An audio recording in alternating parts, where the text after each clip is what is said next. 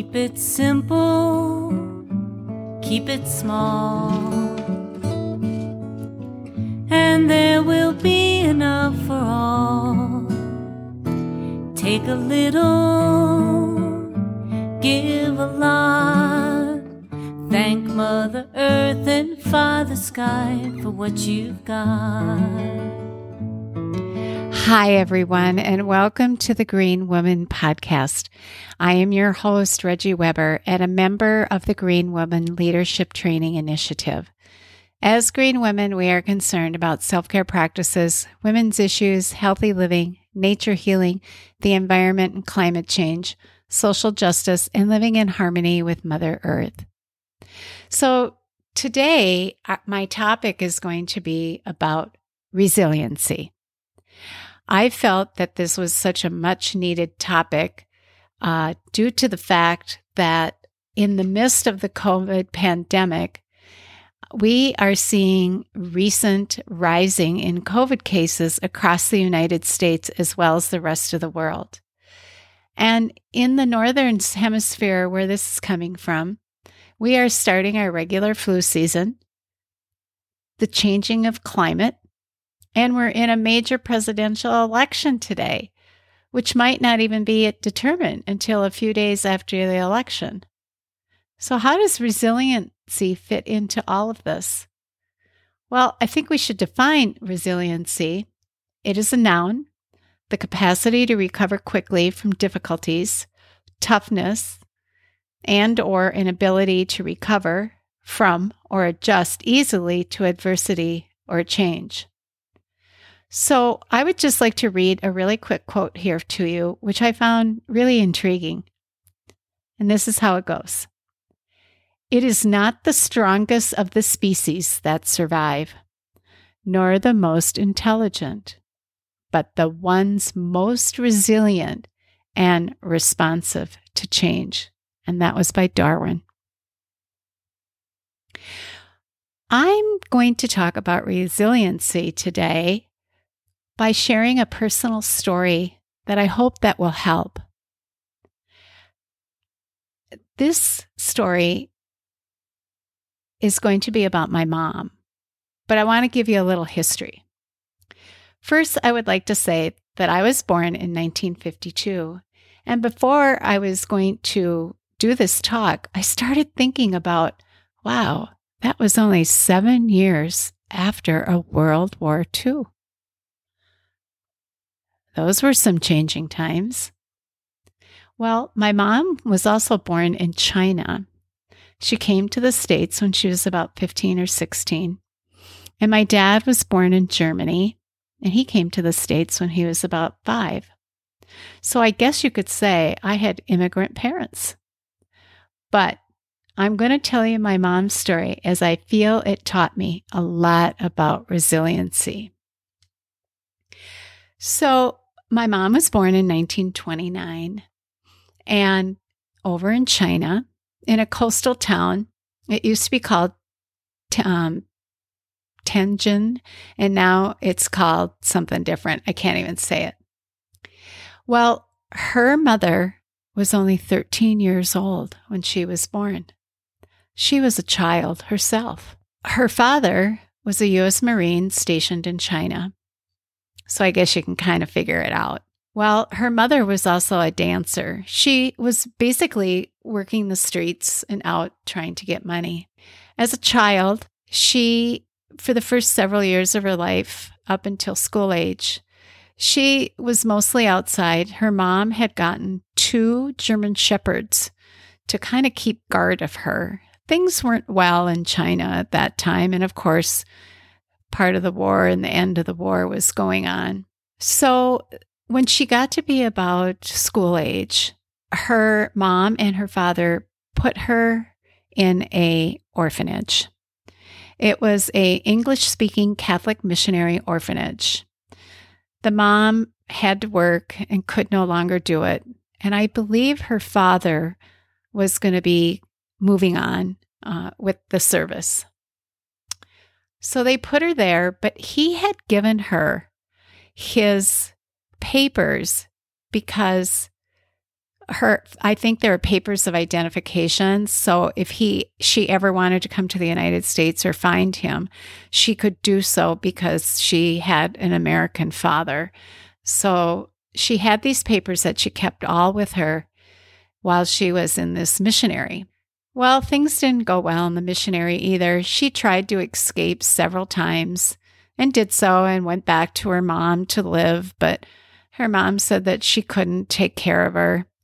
There were times as she started getting older that she um, and a bunch of her cohorts at the um, orphanage, they would escape for periods of time, live on the streets. My mom became very street smart. And also, she was always wanted to be outside too. So I did notice that about her. Then in her later years at the uh, orphanage, probably I would say kind of like our late elementary or early middle school, there was the what they call the Boxer Rebellion broke out, and the Japanese were taking over certain parts of China. They got into the school and they took the kids, and she was in concentration camps for a couple of years. Then they were freed by U.S. troops coming in at that time. Because she had her father's papers for identity purposes, and she had showed those since it was the U.S. Trip, troops that had freed them from the concentration camp, she automatically was going to be set up to be sent back to the States to be with her father. They could no longer find her mother. And so they they sent her on a US destroyer across the Pacific Ocean to San Francisco. And then she boarded a train and came halfway across the United States to St. Paul, Minnesota. She came to Catholic Charities in St. Paul and they set up to place her with her father. However, after just a few weeks of being her, with her father, her father came home drunk one night and crawled into her bed and started calling her her mom's name and kissing her. Well, she said, I'm out of here and left that place. Back to Catholic Charities. Because my mom was street smart and had pretty much of a sassy mouth, it was very difficult for Catholic Charities to find a foster home for her. She had gone through a few. However, they knew this one lady who had been fostering all her life who was probably around 50 years old, and pleaded with her to just do one more. And she did. It was good. Her new foster mom stated that she would have to go to school, learn how to type, and get a job. And she did. With that job, she became a secretary and started working at 3M, also known as Minnesota Mining and Manufacturing back then. She ended up marrying my dad and had three children. It was interesting. I was looking at pictures of myself, and my mom had me outside an awful lot. She actually would even bring the playpen outside. So I was wondering if my connection to nature started really with my mom, who I believe was also connected with nature. And I mention that is we know that when we get out into nature, I believe that that helps us to be resilient and improves our resiliency to things, that connection with nature. Okay, so we're going to move on. I just want you to think about that.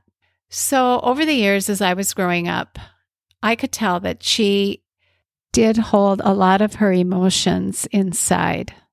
She wanted to work and get out, but my dad wouldn't let her work. Back then, women were more of a subservient role in China, and my dad was the boss. So it was going to stay that way. She tried one time to get a job. This is kind of funny. And she was working at a Chinese restaurant as being the evening hostess. And my dad did not like it. And he went down there and actually pulled her out, literally put her over his shoulder and out they went. So then my mom ended up getting in theater, which she was awesome. She also was an artist. She did Chinese uh, charcoal painting and she would paint murals on the kitchen wall. She would do a few pic- paintings. And then something happened. I know it was between my mom and dad, and that all stopped. She'd never picked up a paintbrush after that. I only have one of her paintings, and I cherish it so much. But after 46 years of marriage, my mom had had enough and she walked out. They divorced and they went their separate ways. My mom came to live with me for a couple of months and then she decided that she needed some therapy after her divorce, which was such a smart thing that she did. She then moved about a city, about to a city about an hour south of me. She got an apartment and she found a job being the evening hostess at the local casino, which she just loved that job. My mom was a very social person. She lived totally on her own for many years, which again she loved. Then the tribal council at the casino got a new chief and changes were made, and her job was terminated. My mom was devastated. She loved being on her own, but she needed to pay the bills. And so she started working at the local Hardee's restaurant. She was probably in about her mid 60s. I don't even think that lasted a year. I was so upset with that, seeing my mom go through that, that I encouraged her to come up near where I lived and the family. And she got an apartment and she worked at Macy's department store which of course she also loved. But after a few years, she had a lot of stress with money and everything else. And she was a smoker. She smoked since she was a child. She had a heart attack.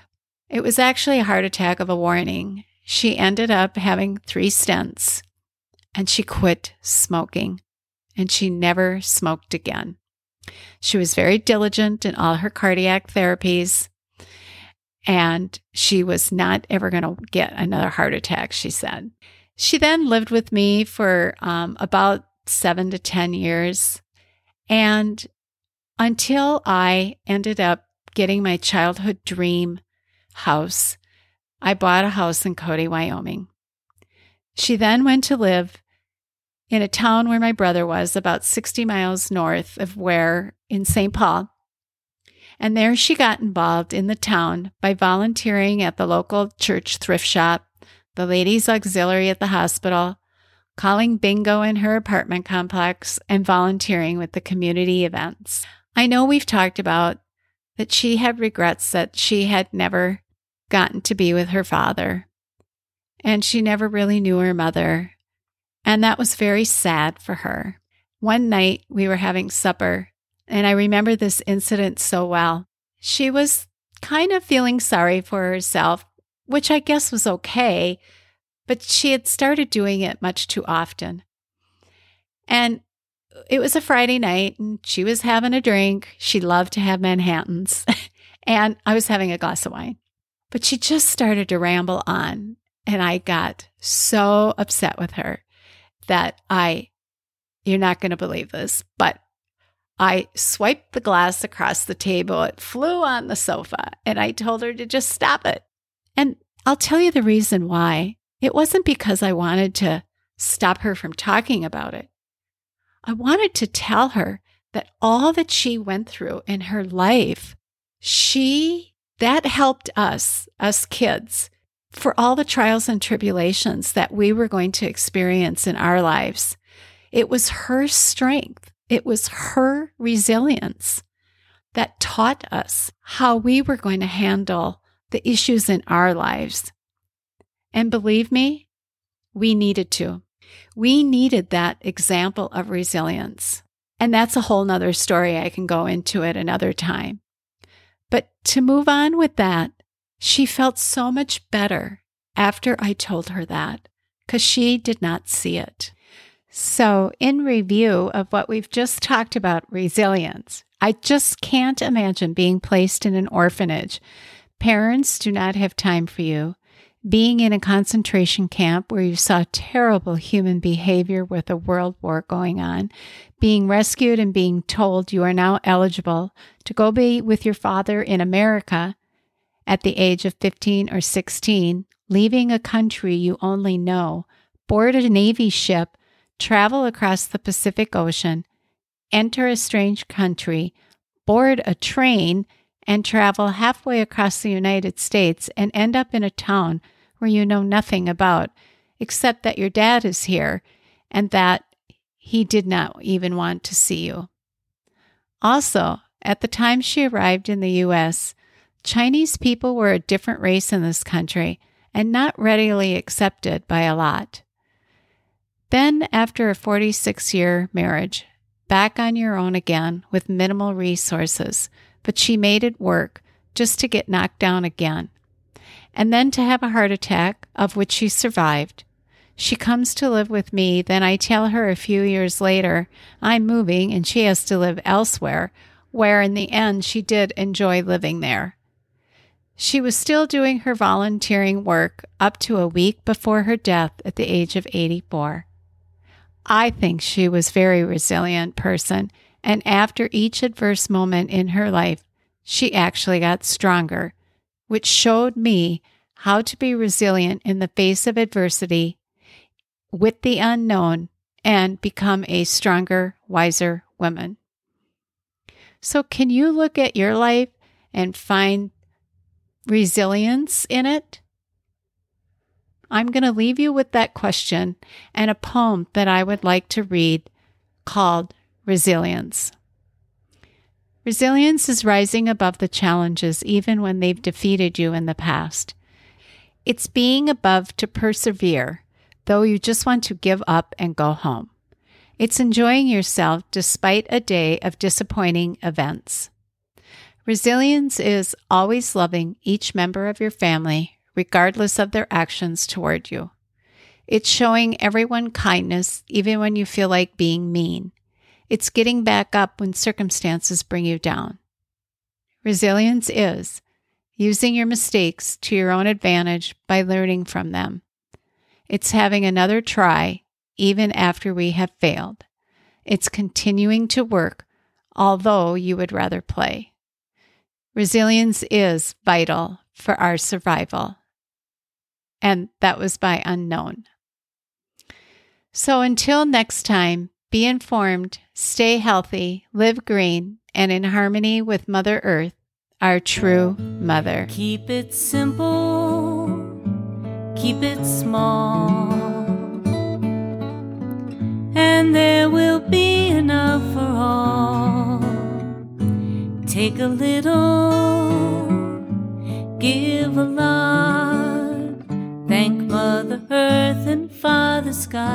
what you've got.